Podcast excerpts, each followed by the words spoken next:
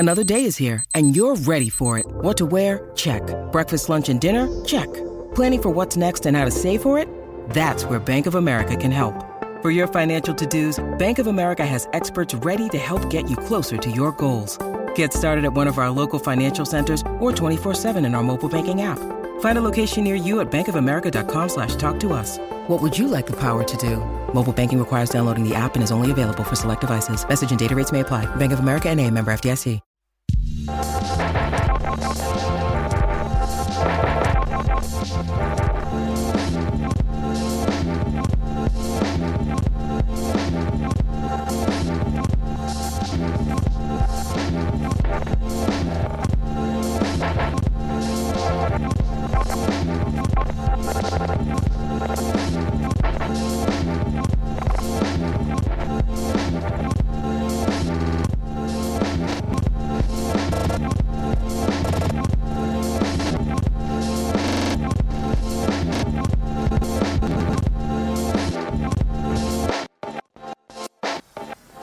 Ciao da Quiet Please, il podcast di Fenomeno che vi racconta il Grande Slam.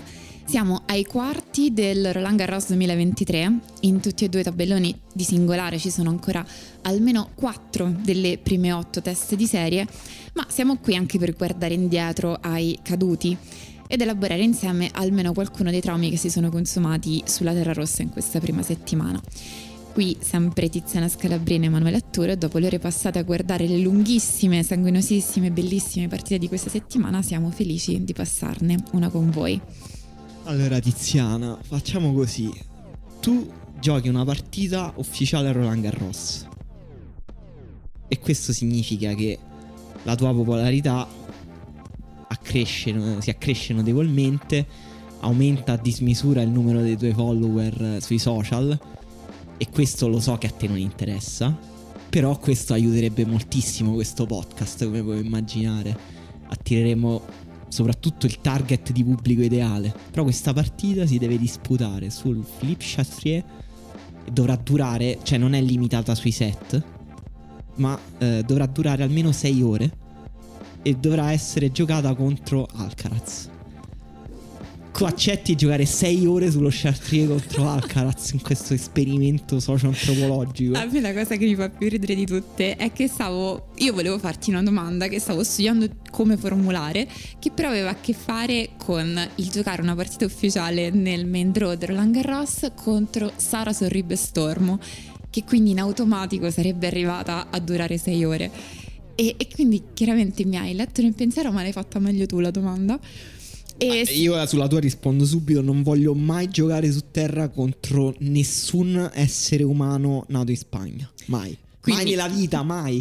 Neanche che tipo capita al mio circolo una persona che dice: eh, sono in Erasmus da Valencia, ciao, gioco con qualcun altro.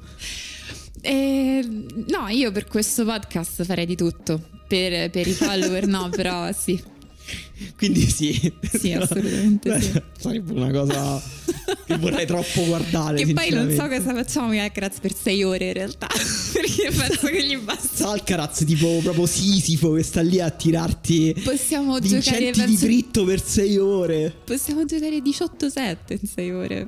O, Però può, o molto può, di può più. Può anche prenderla, cioè non è che dovete giocare che Alcaraz deve sfondarti per sei ore, cioè può anche dire vabbè adesso, cioè parliamo anche di tennis, un po' ti dice tipo quel dritto dovevi farlo così. Eh beh, se proviamo delle cose, cominciamo sì, un po' no, dalle diagonali. Sempre giocando dei sera. punti, eh, sempre facendo i game, sempre che il punteggio deve essere chiaro tipo... Però sai, a volte in allenamento si fanno quelle cose tipo la prima palla la devi colpire per forza di rovescio. E, e allora beh, sì, secondo me sì, sì si può fare divertente. Questa cosa di, eh, cioè almeno movimenta un po', se no se c'è Alcaraz affilato per sei ore contro di te, insomma può essere brutale. Sì, no, poi il, tutto sommato lui a, a volte ti cucina lentamente, non sempre, però qualche volta. Invece, non tipo... sempre, diciamo.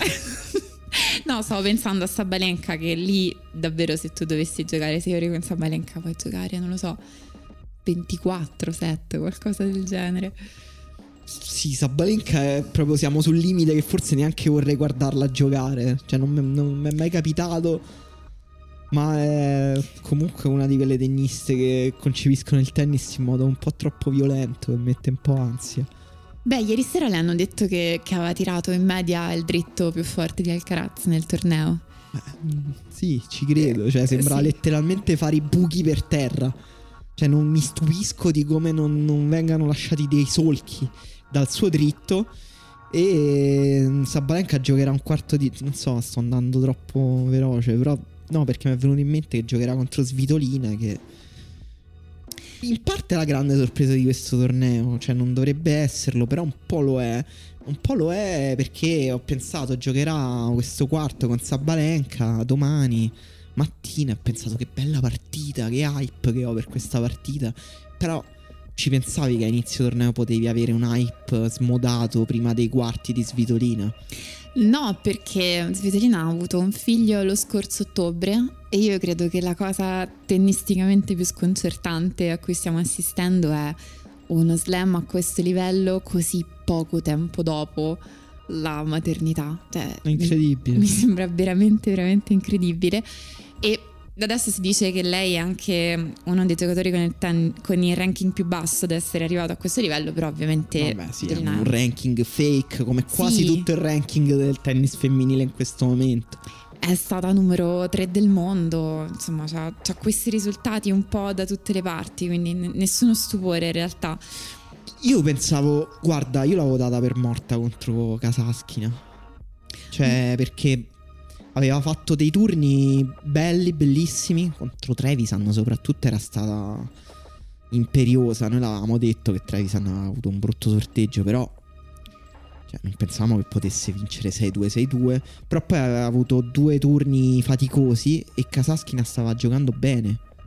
Kasatkina stava giocando molto bene, però c'erano tante cose in campo in quel momento e c'erano in campo anche il fatto che semplicemente sono due tra le migliori specialiste della terra rossa e quindi la partita doveva essere bella. Il problema è che Svitolina arrivava lì con un vantaggio di sei a zero negli incontri precedenti, quindi non gli ho dato tantissime speranze a Kasatkina in questa partita e, e così è stato. Invece quella con Sabalenka è molto più aperta perché sono uno pari e sono soprattutto di tanto tempo fa i precedenti. La cosa incredibile è che Svitolina, che pur essendo fuori per maternità l'anno scorso è stata sicuramente la portavoce di tutte le istanze delle giocatrici ucraine all'interno del tour, si è trovata una dopo l'altra due giocatrici russe e una bielorussa nel, nel tabellone, e questa cosa ha assunto delle dimensioni abbastanza ingombranti. Eh, non so se hai seguito, ma insomma Sabalenka nelle ultime due conferenze stampa si è chiamata fuori perché nella conferenza stampa del secondo turno una giornalista ha iniziato quella che poteva sembrare una domanda sul fatto che Sabalenka al primo turno, dopo la mancata stretta di mano con Kostiuk, aveva detto che nessuno sopporta la guerra. Però questa domanda lì in conferenza stampa si era trasformata in un'escalation abbastanza pesante nei confronti di Sabalenka, che lì per lì ha risposto: non ho nulla da commentare. Lì probabilmente anche lo staff W T A del torneo non ha avuto la prontezza o non ha saputo come intervenire, però la scena è stata un po' brutta. E mh, nelle conferenze stampa successive quindi Sabalenka ha detto di non sentirsi tranquilla e si è chiamata fuori, ha fatto delle conferenze stampa con giornalisti selezionati eh, dal torneo, quindi non aperte al pubblico. E questo contesto è abbastanza complesso perché ci sono state anche mancate strette di mano nella stessa giornata tra Svitolina e Blinkova, dopo una partita che era stata tutto sommato una bella partita di tre ore, finita sette cinque al terzo. E la, la reazione semplice a tutto questo è: chi risponde lo sport non dovrebbe essere politico, però in realtà insomma sta diventando una cosa all'interno di questo torneo. Sabalenka sapeva che le avrebbero chiesto di questo turno con Svitolina e ha preferito non, non fare una conferenza stampa. E questa cosa è successa appunto nel Roland Garros, che era lo slam che era stato al centro delle polemiche per le conferenze stampa, quando Osaka avrebbe voluto chiamarsi fuori eh, quando poi decise di non giocare il torneo. Uno vuole rimproverare Sabalenka di non voler parlare della guerra, dell'invasione ucraina, cioè mi sembra, cioè che lo sport sia politica, insomma, credo sia inevitabile.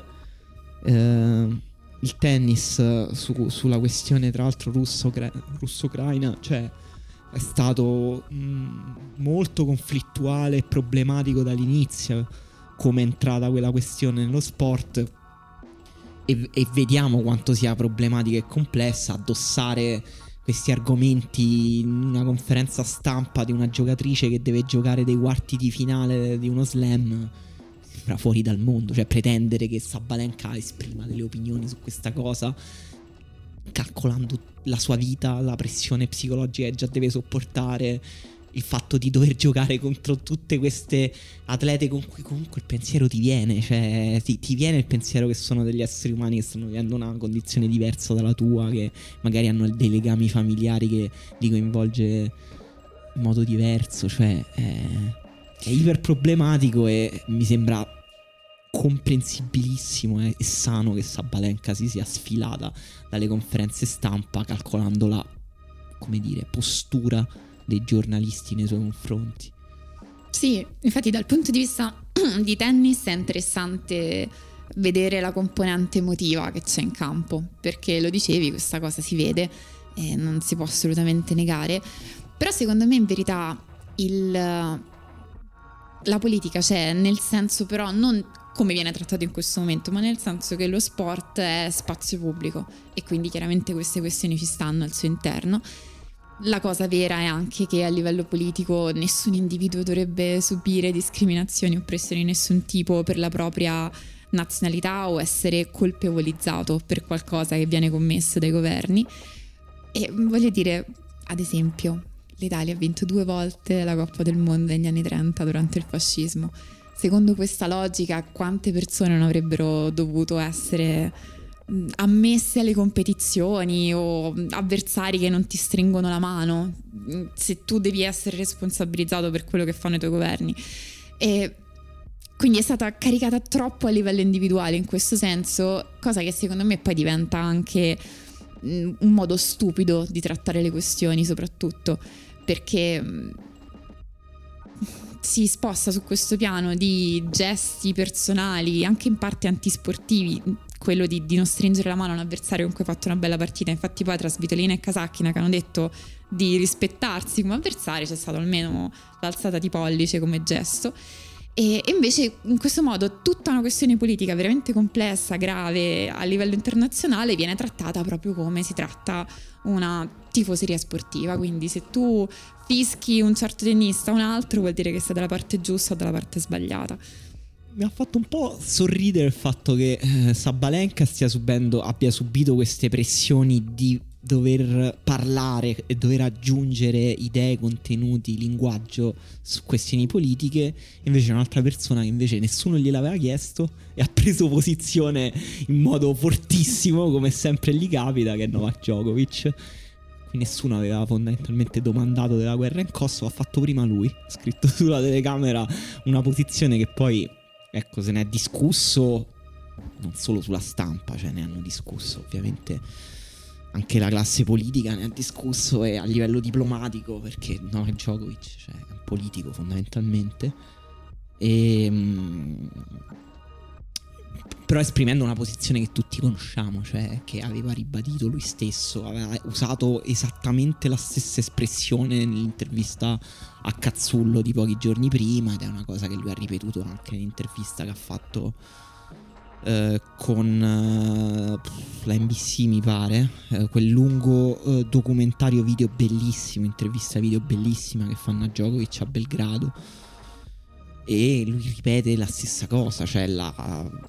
La posizione di Djokovic sul Kosovo è sempre stata la stessa da quando era ragazzo, si è un po' addolcita nei termini perché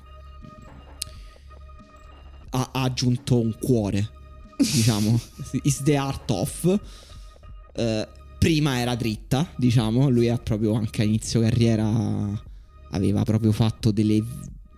non aveva partecipato fisicamente, ma se non sbaglio aveva partecipato in videoconferenza a una manifestazione dei serbi per il Kosovo, in cui aveva detto sono con voi, eh, Kosovo e Serbia, e, ma vabbè, que- tutta questa posizione insomma la conosciamo, cioè non facciamo finta che non... che Djokovic non pensi queste cose da sempre, non, quindi non, non, non sconvolgiamoci. Certo, è stato un po' particolare il fatto che lui abbia preso posizione senza appunto che nessuno gliel'abbia chiesto, con una scritta su una telecamera, senza contraddittorio, così dritto, e in un momento insomma anche molto delicato a livello di conflitto. E... però insomma, lui si è aggiunto stop the violence. In questo caso credo che il suo privilegio, per il fatto che nessuno gli chieda niente, è che pochissime persone hanno le conoscenze riguardo a quei due paesi, la loro storia, le questioni etniche, per porre domande significative. Diciamo anche che tra le varie battaglie politiche che ingaggia Djokovic, questa è quella che lo coinvolge più personalmente. Il padre di Djokovic è un serbo nato in Kosovo. Djokovic passava tutte le estati al confine tra Serbia e Kosovo, eh, è lì che inizia a giocare a tennis. Quella, per come sappiamo, anche per la religione ortodossa e per la narrazione serba, è una zona molto importante per la Serbia come stato a livello identitario. E eh, quello, quando chiedono a Djokovic cosa diresti a una persona che vuole conoscere la Serbia, lui dice dovete andare sulle montagne che dividono la Serbia dal Kosovo, perché è lì che è nata la Serbia. Quindi cioè è una questione per lui molto profonda, cioè che non è paragonabile per esempio a tutta la questione eh, vaccino, controllo del corpo, che anche è ritornata fuori in questi giorni, sempre per l'intervista a Cazzullo, in cui lui ha detto io sono pro-choice, non sono no-vax. Però ecco, tutta quel, quella parte lì di Djokovic, che è un personaggio estremamente complesso, c'entra, si interseca relativamente con questa parte qui invece. Sai chi altro ha espresso opinioni politiche che nessuno gli aveva chiesto e che forse... sono ancora più lontane da questioni attuali per essere giustificate in qualche modo? Eh, l'avversario che ha eliminato Medvedev al primo turno, il giocatore brasiliano Seibot Wood, ho capito che potrebbe sembrare che si Wild, ma non è Wild, in brasiliano è tipo Wood. Scusa, io preferisco chiamarlo Wild. Suona bene. Eh, infatti, tra l'altro, la mia pronuncia è sicuramente sbagliata, però l'ho capita così. Ha rivendicato che il suo bisnonno fu il maestro di Hitler. Però scusa, aspetta. Stai, eh, una, a me questa cosa mi fa sentire più, male. Più divertenti dette in un podcast di Fenomeno, forse. Però non credo l'abbia rivendicato, cioè l'ha proprio rivendicato. Credo sia uscita la, una notizia, se ho capito bene, un leak, allora, in cui lui dice in una conversazione privata che a, dice questa cosa che suona tipo, non lo so, quindicenni del blocco studentesco in, a Talenti. Nessuno ha mai usato tanto tra i quindicenni del blocco studentesco. No, però so, penso no, che lo adorerebbero, che qualcuno rivend- però ti lo immagini, capito, il pischello di, di, di, di, dello zio d'America a Talenti, che dice come si tra- perché quello è stato il maestro de vita de Hitler, gli ha insegnato, certo, tutto da vita Hitler. È andato esattamente così. No, è vero, sì, è, è una cosa che è uscita dalla conversazione privata nel pubblico, però è pur sempre qualcosa che lui ha detto, e questo è... cioè, potrebbe essere scolpito nella pietra. Sì, lo, lo, forse te lo fa immaginare come uno dei tennisti più stupidi che esistano nel circuito. Probabilmente lo è. Sì, e, e tutto questo è uscito perché insomma se ne è un po' andato a cercare. Qualcuno gli ha chiesto in merito a un processo che lui ha in corso in Brasile per violenze domestiche. C'erano queste cose che ci sta che te lo chiedono, no? C'è un Scusa, processo. Ma è vero, è... Che, è vero che abusi della tua ragazza? Guarda che mio nonno era quello che ha insegnato la vita a Hitler. Praticamente è andata così. Cioè, la reazione... Allora sei un grande. Ma allora è nazismo il tuo, non è solo che non ti, esatto, piacciono le donne, tu sei proprio indottrinato. Cioè, tu vuoi, cioè non è il tuo problema, non è con le donne, ma è con le donne, gli zingari, gli ebrei, con tutti. E, ma assolutamente, sì, ma sì, certo, è così. La, la reazione della tipica persona innocente, che è quella di imbruttire che le ha fatto questa domanda. Lo sono andati a cercare dopo, giornalista, quella, vabbè, una cosa leggendaria proprio. Questo rimarrà nella storia. Credo che abbiamo veramente un record di un genio. Vabbè, diciamo, allora lui uh, ha un processo per violenza domestica, è sotto sì. processo. Dopo la vittoria con Medvedev, un giornalista ha detto: adesso parlaci delle tue accuse di violenza domestica. Gliel'ho anche nel... posta in modo gentile, sì. gli ho detto scusa se tiro fuori questa diciamo. cosa, però c'è questa notizia, non so se vuoi dirci qualcosa in merito. Che ci sta, ci sta nel eh, suo sono, lavoro sono da giornalista, fatto, ci cioè, una conferenza ci sta, stampa, però... le domande, ci sta. Dai, alla fine non gli ha imbruttito, secondo me gli ha detto non è il momento per parlare di queste cose, cioè lo capisco, cioè comunque c'è un processo, lo capisco, e lui schivi la domanda. Ha reagito con dei modi un po' aggressivi, cioè quello era un'imbruttita, non, non so se c'è questa parola, il giornalista era tedesco, lui è brasiliano, parlavano in inglese, non so come lui potremmo tradurre. Brasiliano per modo di dire, comunque... è Hitler in realtà, certo. No, e dopo comunque si sono usciti vari dettagli su questa persona che non ne hanno certo migliorato l'immagine. Cioè una conversazione privata avuta con proprio questa eh, sua ex compagna. E detto questo, no, scusa, non, non c'è poco da ridere, tra l'altro c'è un processo per violenza domestica, però effettivamente è tutto grottesco quello che circonda questo tennista che... Tra l'altro ha giocato benissimo, tu l'hai vista quella partita? Sì, ha giocato come ha giocato Alcaraz e fa Madrid, quindi questo dritto incredibile. E, e poi ne ha avuto ragione Nishioka in una partita che è stata uno psicodramma. Al mm. terzo round si, si sono comportati tutti e due con persone che hanno ev- evidenti problemi di gestione della rabbia. E quindi non, non è stata proprio una partita bellissima da vedere, però Nishioka ha vinto poi sei zero al quinto set. Vabbè, mi pare di capire che odi questa persona.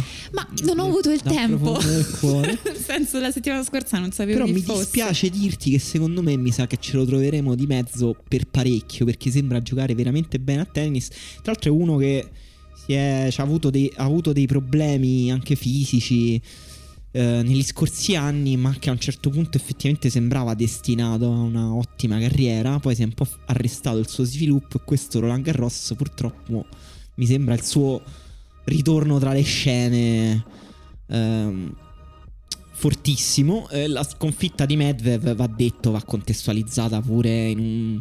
Ha perso in cinque sette, ha perso in cinque sette una partita in cui è sembrato stanchissimo fisicamente e mentalmente Medvedev, e provato da dal torneo di Roma. Diciamo, Medvedev è un tennista che comunque sta un po' eh, imparando a giocare su terra e non, ha, non, ha, non aveva una programmazione anche mentale adeguata forse per arrivare proprio al cento per cento a Roland Garros.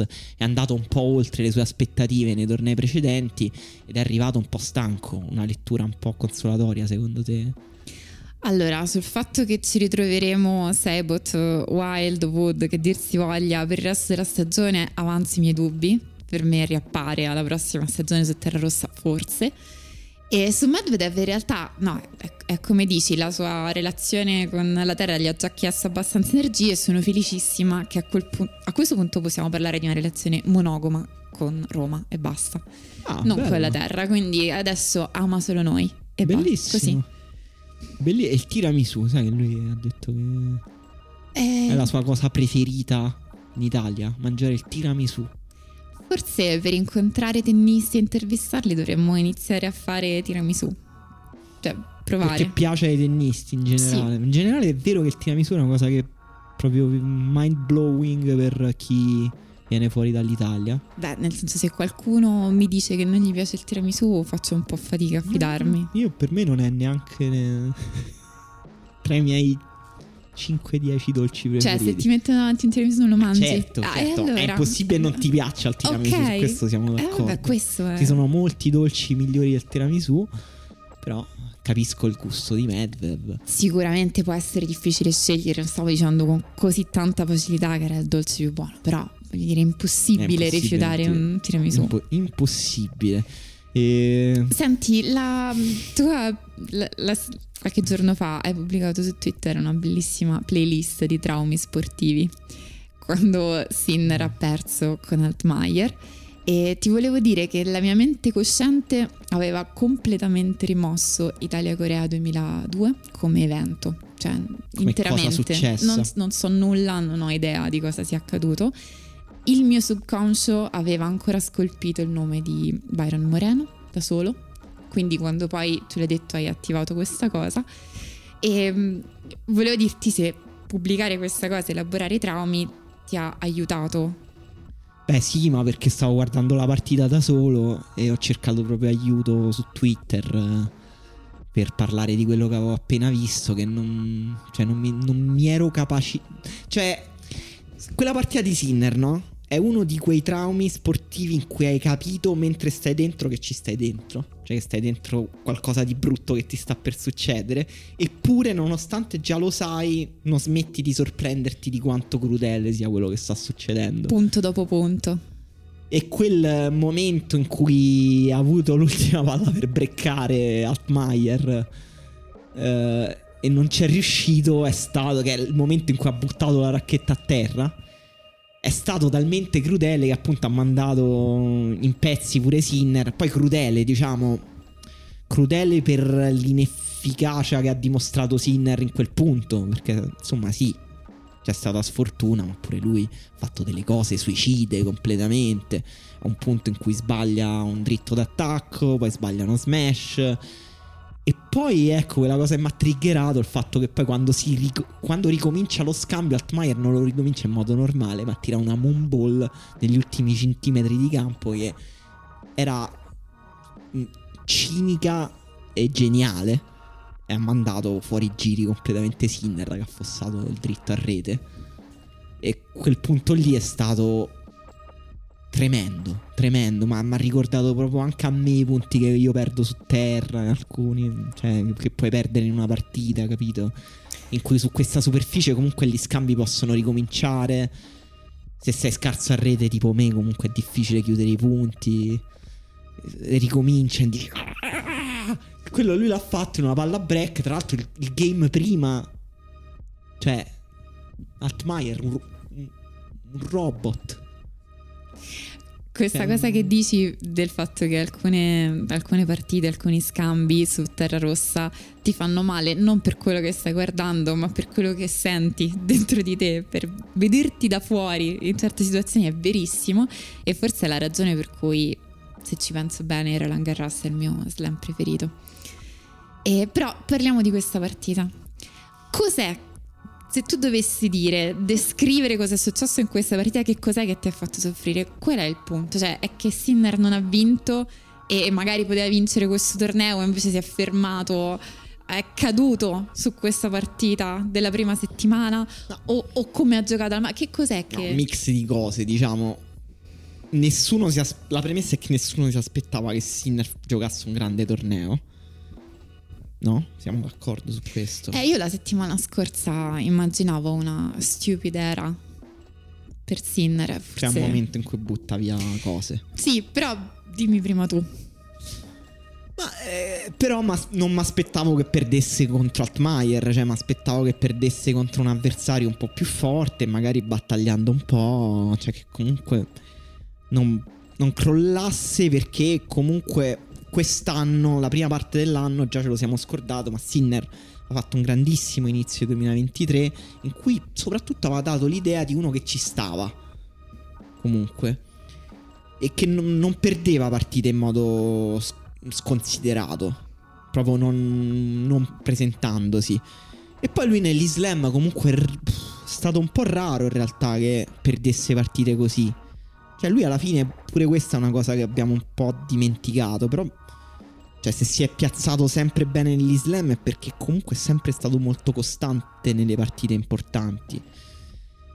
Insomma, io mi aspettavo che da Altmaier non perdesse, però la cosa in assoluto che mi ha fatto più male è vederlo così spento, cioè vederlo così spento a livello di energie, di entusiasmo, di, di, di, di energie mentali.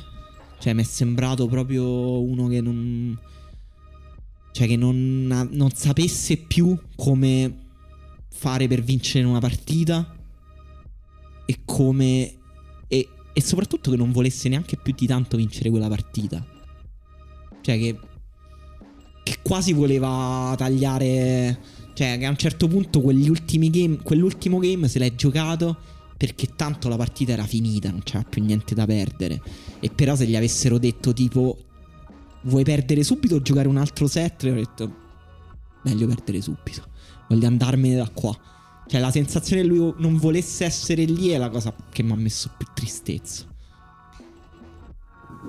Allora, hai, diciamo, hai toccato proprio i tasti che secondo me sono le cose più importanti, perché anch'io ho provato questa sensazione, ma al contempo pensavo che magari per molte persone fosse semplicemente Sinner, delusione, perde all'inizio di uno slam, cosa che non dovrebbe fare, appunto dimenticandosi che lui, è vero, cioè forse è una delle sue caratteristiche principali negli slam, ha avuto una continuità impressionante, è stato uno dei primi a raggiungere i quarti in tutti gli slam, ha perso solo da grandissimi tennisti, ha perso con, con Alcaraz, con Djokovic, tra l'altro appunto Wimbledon era lo slam in cui faceva più fatica, l'anno scorso batte Isner, Alcaraz perde con Djokovic al quinto, e quindi effettivamente forse la pressione in questo senso se l'è messa da solo, che è quello che lui ha detto, però in qualche modo sembra che si sia sgretolato qualcosa nel suo gioco.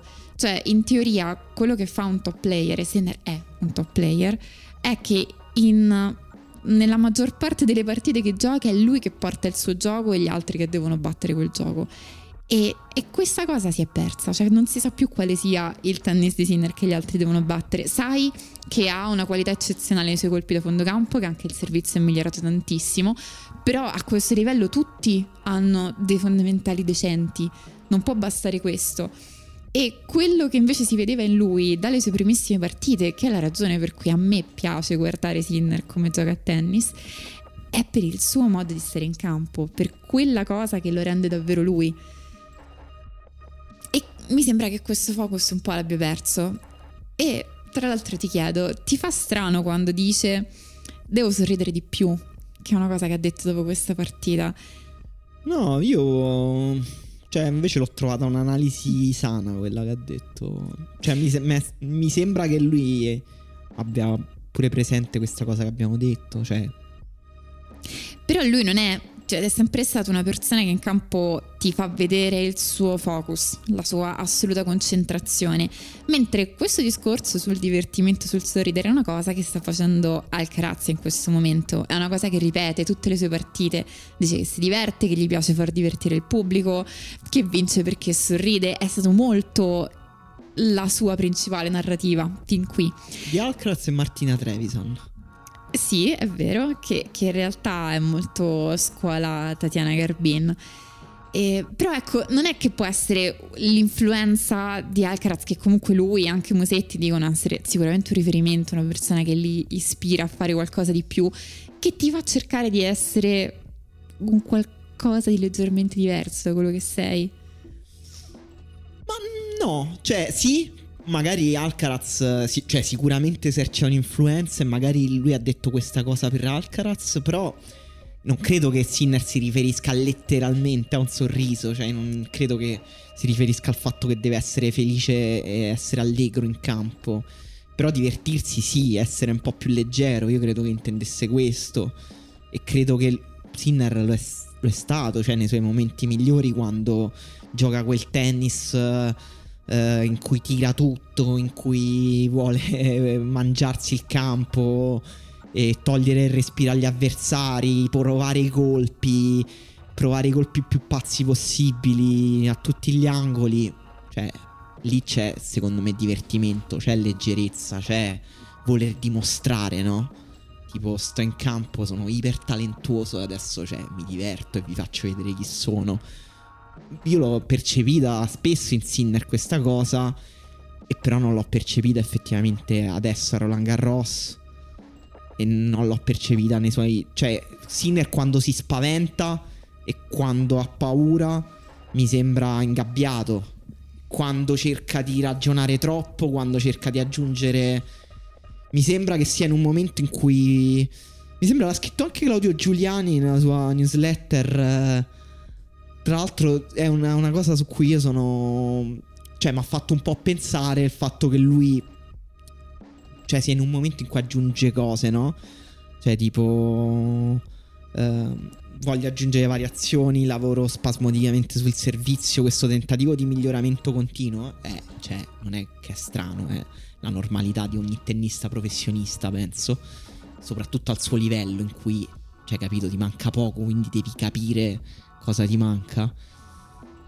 Però anche, cioè, eh, ricordarsi che comunque, cioè, come dici te, poi è uno che, cioè, il suo gioco ce l'ha già. Sì, ma che aggiunge cose è una delle cose belle, quello mi piace. Però io già dalla partita, dalle partite che aveva fatto a Roma, in cui più o meno abbiamo visto è lo stesso Sinner, bene o male, appunto non, non un Sinner che ti promette vincerò questo torneo, e già dalla partita con Shevchenko sembrava una persona, forse questa era la mia sensazione, che stesse cercando troppo quel tipo di sensazioni, di divertirsi, di giocare anche col pubblico, facendo in quel senso, quindi non a livello mm. di colpi, di tattica, qualcosa che non del tutto gli appartiene, oh, forse. Che magari sposta leggermente la sua concentrazione rispetto a certe cose. Poi non vuol dire che questa sia una strada sbagliata, perché invece il, il Sinner troppo serio è il Sinner che magari perde con Tiafoe che fa il buffone, perché le soffre troppo le cose. Quindi probabilmente ma la strada è... Rune. Che anche, secondo me è la partita, certo, che gli ha rotto un po' il momentum. Verissimo, no? verissimo quella, quella probabilmente è la cosa che ha pesato su, su quelle successive, sui tornei successivi. Magari la strada non è né tornare indietro a quello che era prima, ma neanche andare in quella direzione, cioè probabilmente serve un'evoluzione che è un pezzo, un passo più in là. mm. No, no, ci sta, cioè sono, sono d'accordo, poi parliamo sempre troppo di Sinner anche. Possiamo dire infatti che in realtà Altmaier quella partita se l'è meritata? Ha giocato benissimo, cioè ha giocato veramente benissimo, cioè è stato veramente bello da vedere, il suo rovescio è incredibile, incredibile come ha comandato da tutti i lati, ha sempre messo Sinner nel, fuori dalla sua zona di comfort, come ha dominato il gioco veramente. Allora l'ha dominato bello. E tra l'altro appunto la, la bellezza del tennis è questa, che, che un giocatore così faccia una grandissima partita quando si è commosso alla fine, insomma è stato un bel momento.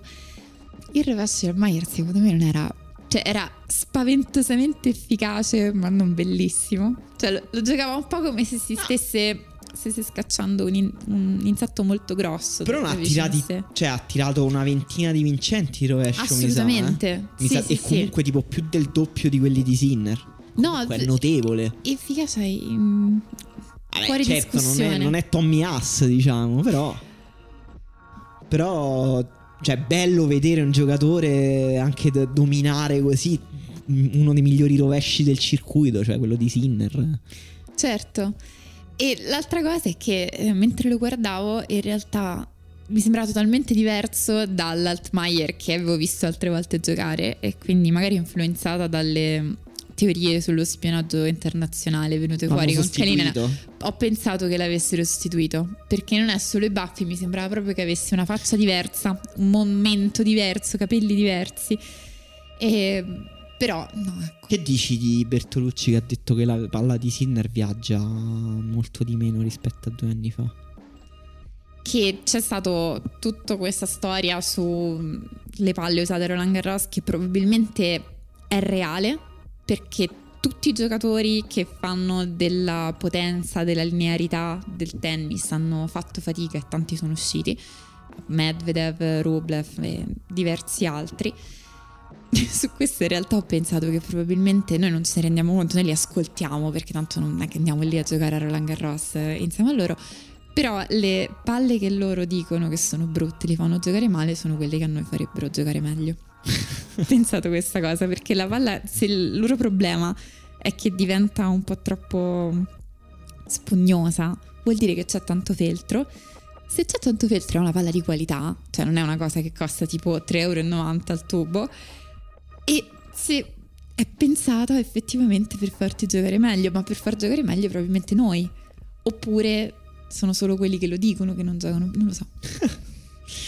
Vorrei sapere tra l'altro appunto dai nostri ascoltatori se anche loro, quando la palla diventa leggermente e, più morbidina. E tu dici che queste palle hanno generato queste gioco. partite lunghissime. Sai che è stato un Roland Garros di maratone questo, no? Sì, oggi una, forse la nona partita più lunga del tennis femminile ever.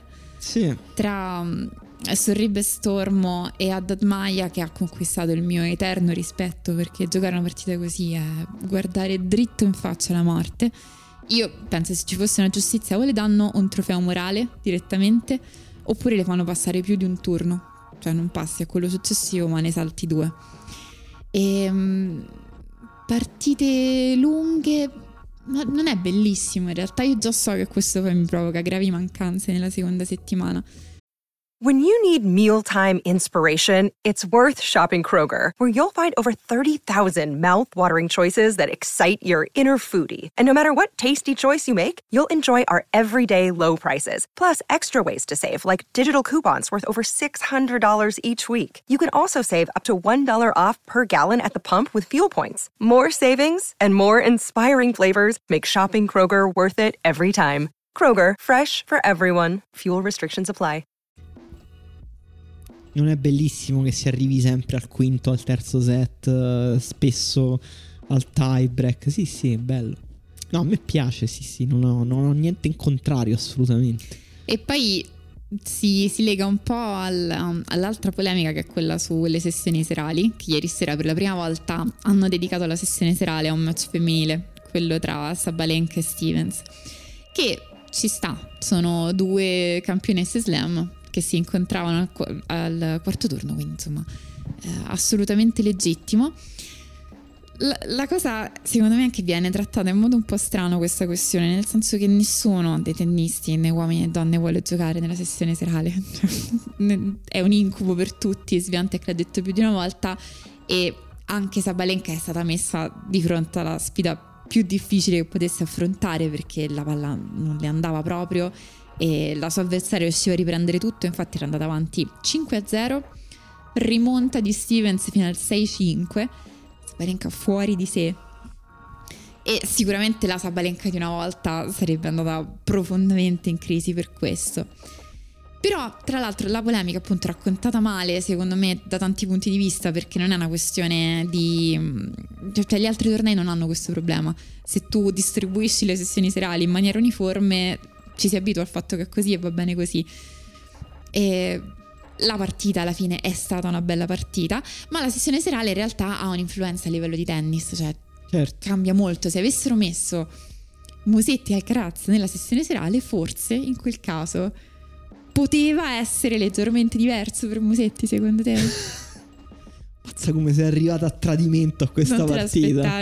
No, zero. No, perché di queste condizioni se ne è parlato pure per, uh, per esempio, quella partita che abbiamo citato prima, Sinner-Rune. No? Il fatto che ci fossero delle condizioni molto pesanti, di sera, umido, e questo potrebbe aver avvantaggiato. Ma è così, dai, tutti quelli che hanno giocato a tennis di sera d'estate, cioè cambia totalmente. Sì, e, no, comunque, non so, che devi... Allora, Musetti non ha, non ha giocato male.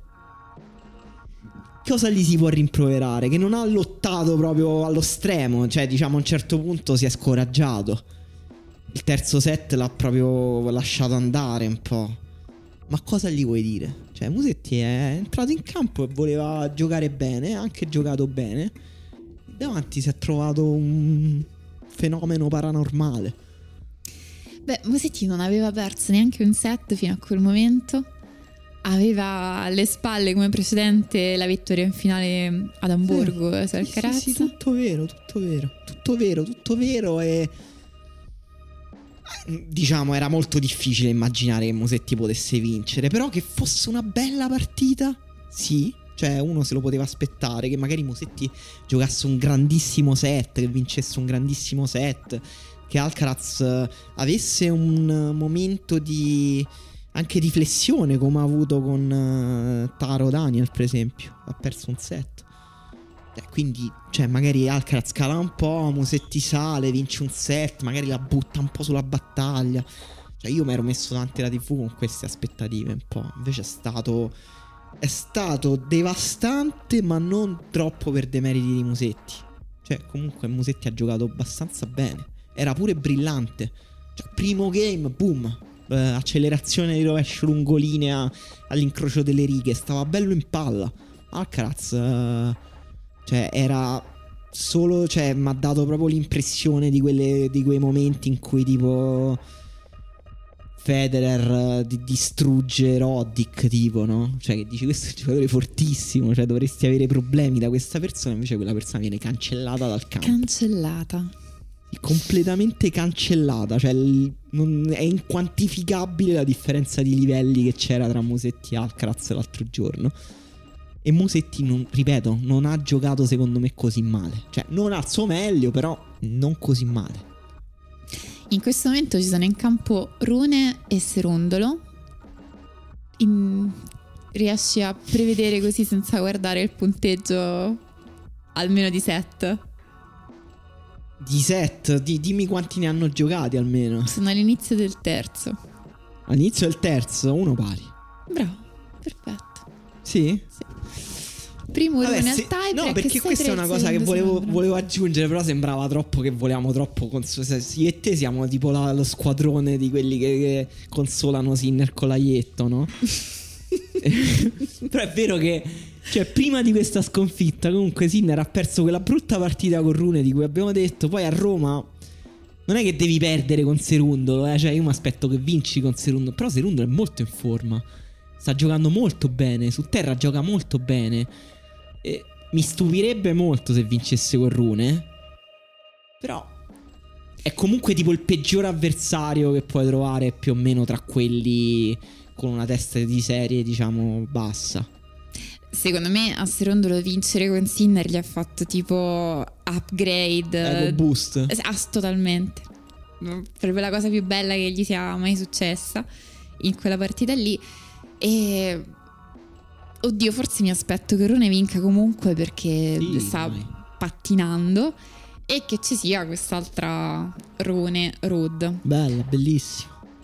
Quella, vabbè, è bellissima, insomma, nei limiti di quanto può essere bello uno spettacolo sportivo creato da due persone nate in Norvegia e Danimarca. Allora, la cosa è che Rudd si merita un po' di attenzione, in fondo. L'anno scorso, tra l'altro, stessa storia sia per Rudd che per Jabeur, quindi possiamo parlare tutti e due insieme perché hanno praticamente le, le stesse cose. Sono, stati, sono arrivati al numero due del mondo, hanno giocato due finali slam nel duemilaventidue, cosa che hanno fatto solo loro due, anche su cemento che non è la loro superficie preferita, e hanno perso contro obiettivi fenomeni, quindi niente di male a perderci. Hanno vinto un titolo su terra rossa in questa stagione duemilaventitré, quindi arrivano con abbastanza fiducia.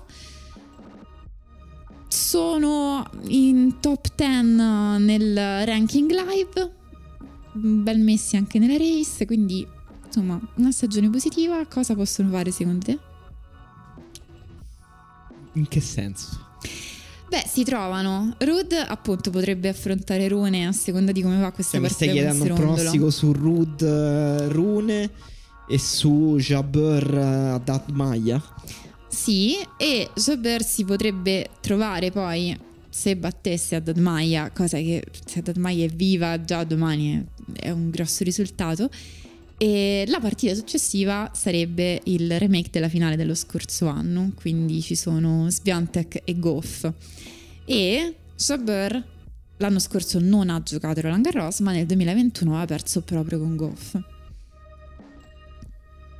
E... No, io, vabbè, Jabeur vince con Altmaier. Beh, più che altro perché eh, davvero no, c'è cioè, troppo. Ma poi sta giocando bene. Non mi sembra abbastanza dura Altmaier, per quanto gioca benissimo su terra lei, eh, però non mi sembra abbastanza dura per in questo momento poi. E, e poi con ma sicura che deve giocare con Gauff Jabeur? C'è, no, l'altra partita ehm, ci devono ancora giocare adesso Świątek con Tsurenko e Gauff con Smidlova, e quindi diciamo che rispettando i pronostici o i ranking poi dovrebbe essere Świątek Gauff e, e vabbè Świątek Gauff e la vincente di Świątek Gauff potrebbe incontrare Jabeur.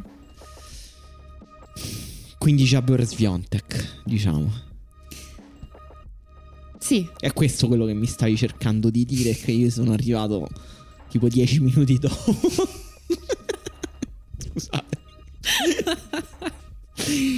Scusate, avevo letto male, ma ero Beh. confuso col tabellone. No, no di Świątek Gauff lo sapevo e sinceramente non vedo. Gauff sta giocando adesso, tra l'altro, con uh, Smedlova, che non conosco. Prima apparizione in un quarto slam e insomma... È forte, cioè se la gioca per te. Fai no, questo bruciati in diretta. Assolutamente no. Poi Świątek Gauff sinceramente non vedo possibilità per Gauff, eh, dico la cosa più banale del mondo, cioè, quindi verrà, gli, gli passerà sopra. Poi Świątek batterà Jabeur, secondo me serenamente. Però poi la finale sarà interessante, anche se insomma è difficile, è difficile vedere uno scenario in cui Świątek non vinca questo Roland Garros. Non sei d'accordo? È molto allora, difficile. Stiamo sottovalutando la povera Lesia Tsurenko che tutto sommato sta facendo il torneo della vita in questo caso. Ho capito, però vabbè, a trentaquattro anni ha detto di aver trovato una bigger motivation dall'inizio della guerra e tutto sommato le dobbiamo riconoscere che ha eliminato Krejcikova al primo turno e poi Andreescu al terzo. Quindi non è una spia Lesia Tsurenko? No, lei non credo, lei non credo perché sta nel circuito da cento anni. E, e però Andreescu ha fatto una grandissima partita con Azarenka, che noi avevamo annunciato al primo turno, eh, però Andreescu ha questo problema che gioca solo i big match, cioè solo su avversari di un certo livello. Poi gioca con Lesia Tsurenko che ha trentaquattro anni e non ha mai fatto una semifinale slam e quindi niente, non ci sta. No. E, vabbè, sì, tu comunque non mi hai risposto, cioè la mia questione era... Non, è difficile vedere chi è, la, chi è l'avversaria più accreditata, Jabeur o una dall'altra parte del tabellone per battere Świątek? Per induttivismo Sabalenka, però sono tutte avversarie complesse, cioè con Svitolina forse non, non so quanti precedenti abbiano con Świątek, perché l, il dominio di Świątek si è consolidato in un periodo in cui Svitolina non stava giocando.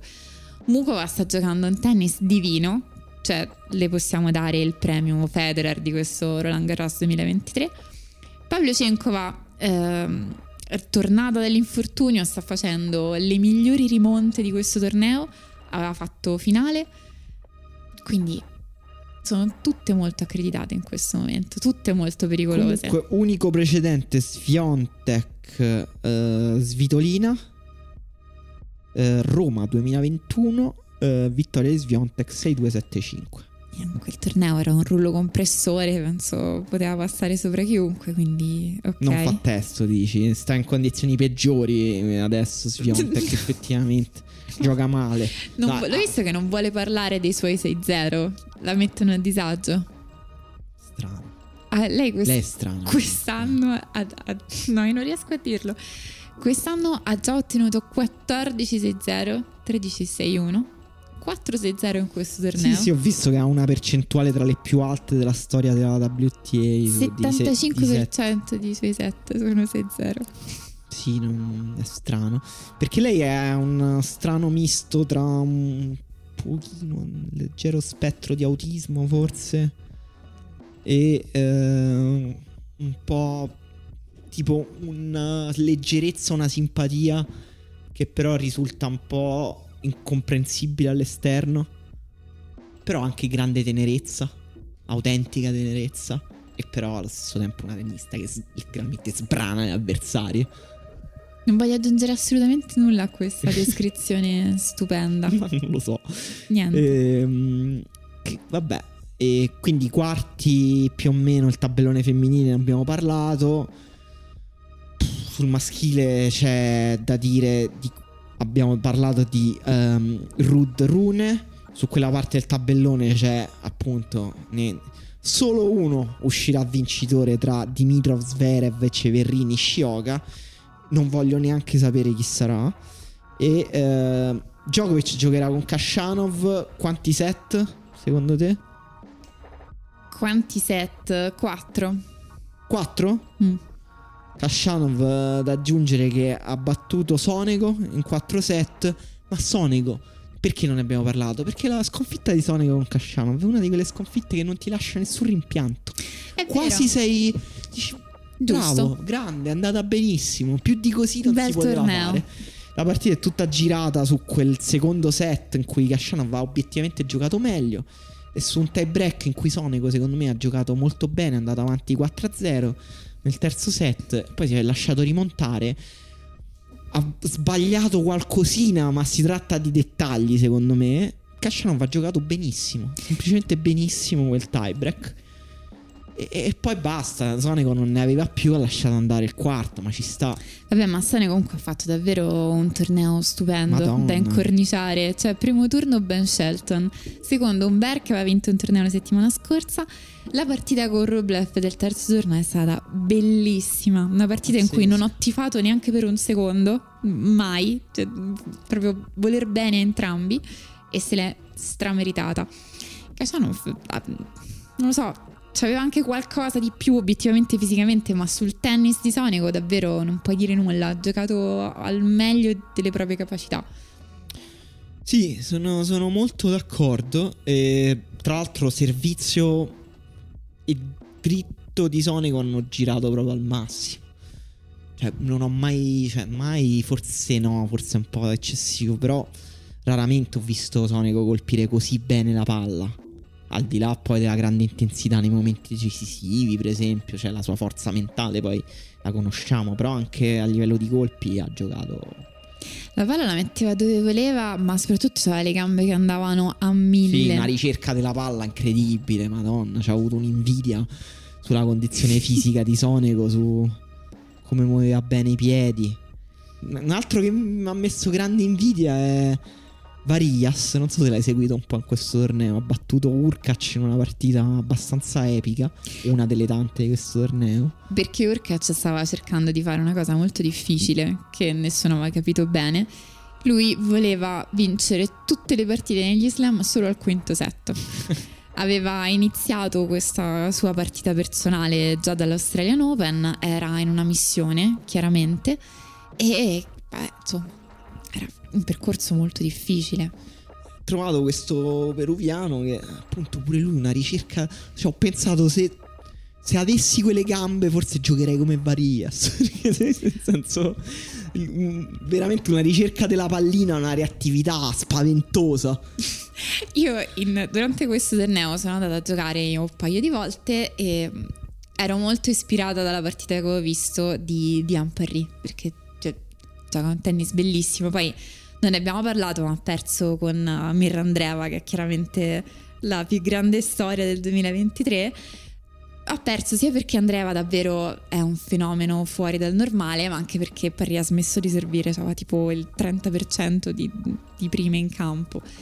E però nella sua costruzione del punto, quello che fa lei con il tennis è qualcosa di totalmente sublime. Se la guardi, sta giocando per iscrivere una certa forma di tennis nel libero orario del tennis, non per vincere le partite, quindi anche per questo è normale che perda. Quindi vado a giocare ispiratissima, e all'inizio della prima mezz'ora proprio di Ampari, modalità, siccome come stavi dicendo giustamente non ho le loro gambe dopo mezz'ora morta, e passo direttamente nella modalità Eh, Kekmanovic al quinto set, quando era totalmente defunto, non sapeva più che cosa sì. stava succedendo. Che sembrano quei fighter di, di M M A a cui hanno dato molti calci sulle caviglie, sai, che poi no, hanno perso mobilità proprio.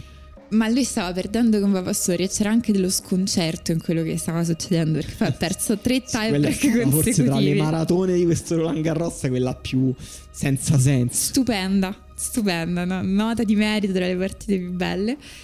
E appunto vedere Kekmanovic spiegato sulle gambe, che non arrivava più da nessuna parte, per me comunque stava di grande conforto. Poi su, diciamo, questo strano inizio di estate romana, ogni tanto par- passava una nuvola, mi riprendevo un po', giocavo altri due minuti bene, poi andava via la nuvola, sole, di nuovo Kekmanovic. Quindi ti aspettano dei mesi difficili, diciamo. Difficilissimi. Djokovic come l'hai visto? Benissimo, perfettamente. Sì, è vero. Non, non si può dire che non sta giocando bene Djokovic, non esiste. Mm, io con Davidovic non l'ho visto proprio bene. Cioè, l'ho visto bene per alcune cose. Cioè, vabbè, è stato ovviamente il solito sadismo di Djokovic, che, perché Davidovic ha giocato benissimo due set, ma proprio benissimo. E benissimo pure i tiebreak dei due set. E, e Djokovic è quelle partite in cui dici vabbè, come cazzo ha fatto a vincere questo tiebreak Djokovic, eh, perdendo i punti che doveva perdere e vincendo quelli che doveva vincere, in una specie di arte zen che poco ha a che fare col tennis. E, però non mi sembrava che viaggiasse molto la pallina, e, però poi ecco con Varias ho visto, c'è cioè, la pallina di Varias viaggiava pochissimo ed era pure difficile dire quella di Djokovic viaggia tanto, però sì, mi era parso un po' passivo, un po' in difficoltà a prendere il comando dello scambio con Davidovic. Non, ma io penso non che l'ho l'abbiamo... visto proprio centratissimo, e più che altro perché qua, cioè non è che qua stiamo parlando della partita con Khachanov, stiamo parlando della partita che avrà con Alcaraz.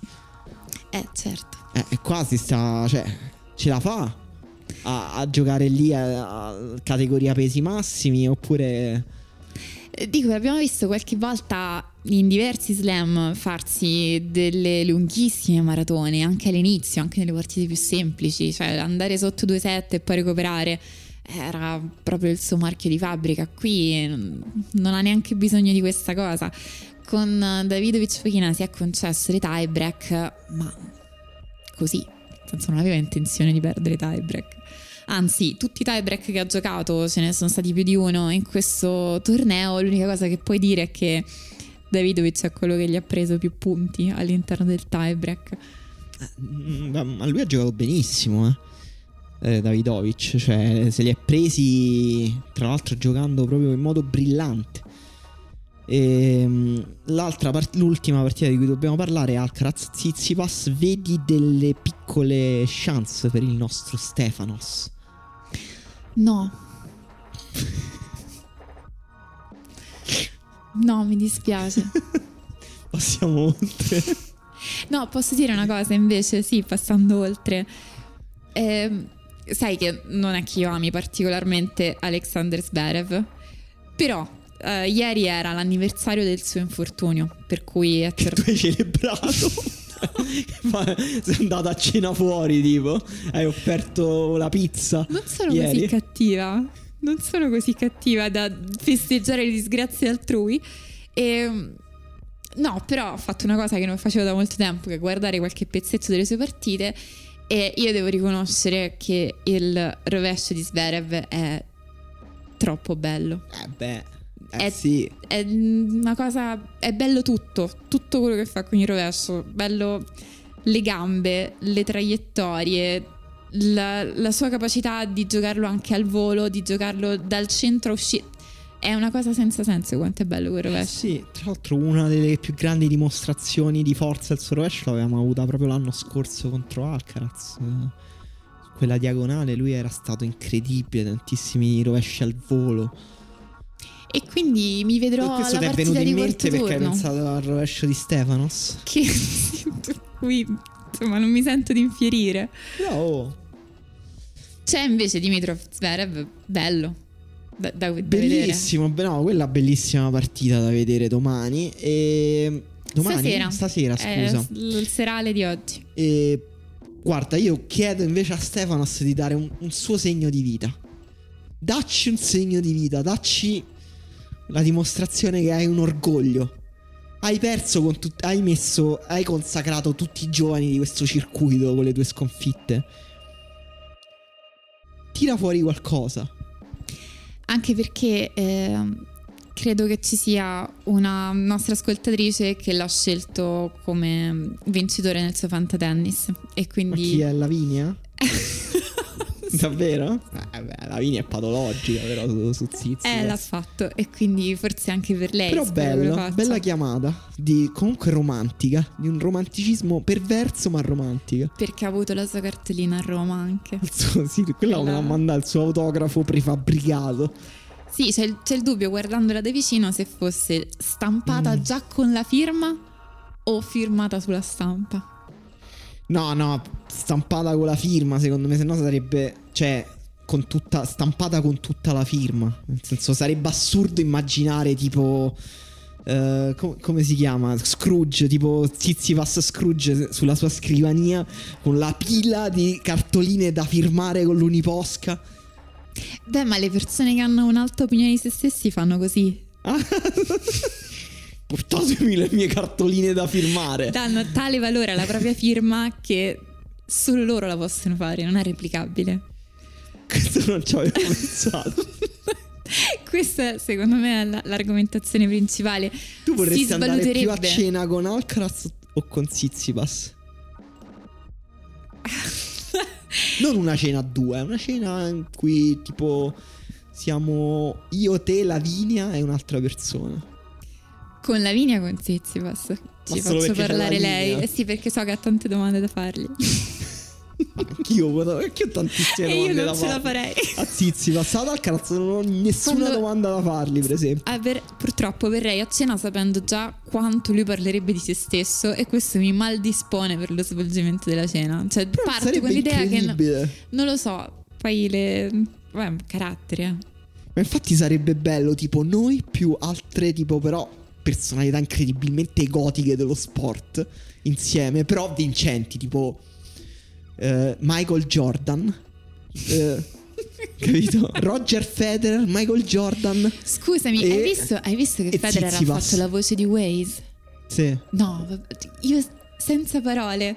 È la notizia più incredibile che abbia ricevuto nel duemilaventitré. Sono totalmente sconvolta da ah, questa bellissimo. cosa. È stupendo. Bellissimo, beh, lui è un grande, grande attore. È, grande attore. È vero che l'unica cosa che non era stata sufficientemente celebrata nella sua vita era la bellezza della sua voce, a parte il fatto di aver fatto il video di Wimbledon che annuncia l'edizione in cui salta per il Covid, quindi lui la voce di Wimbledon, anche quello abbastanza leggendario, ma questo mi è piaciuto tantissimo. La, la questione è che lui ha un carisma che, eh, l'hai vista la pubblicità che fa sulla Svizzera mm. in cui va in treno con questo comico certo. australiano? Chiede, chi diresti tra i due che è l'uomo di spettacolo? Il comico australiano o Federer? Una comparsa. Il comico australiano è assolutamente una comparsa. Esatto. E quindi sarebbe bello vedere Stefano s'arrovellarsi, comunque parlare di se stesso molto. Credo che Federer, per esempio, sia una delle persone che lo farebbe parlare assolutamente di se stesso, però anche con quel senso di imbarazzo tipo oddio, ho parlato troppo di me. Certo, a quel punto dovrebbe avere qualche scrupolo di coscienza, è vero, sarebbe molto bella questa scena. Ci stiamo dilungando, eh... quindi ehm, qual è la partita che vedrai con più interesse tra maschile e femminile delle prossime ore o giorni? Anche tra quelle virtuali, diciamo. Di oggi Dimitrov Zverev. E in realtà tutta la parte bassa del tabellone femminile mi, mi attrae molto. Quindi Sabalenka, Svitolina, Mukova, Poliocenkova promettono benissimo tutte e due. Va bene, allora vi salutiamo, perché insomma abbiamo fatto una montata anche qui lunga. E ci sentiamo lunedì. Ciao. Grazie. We'll be right back.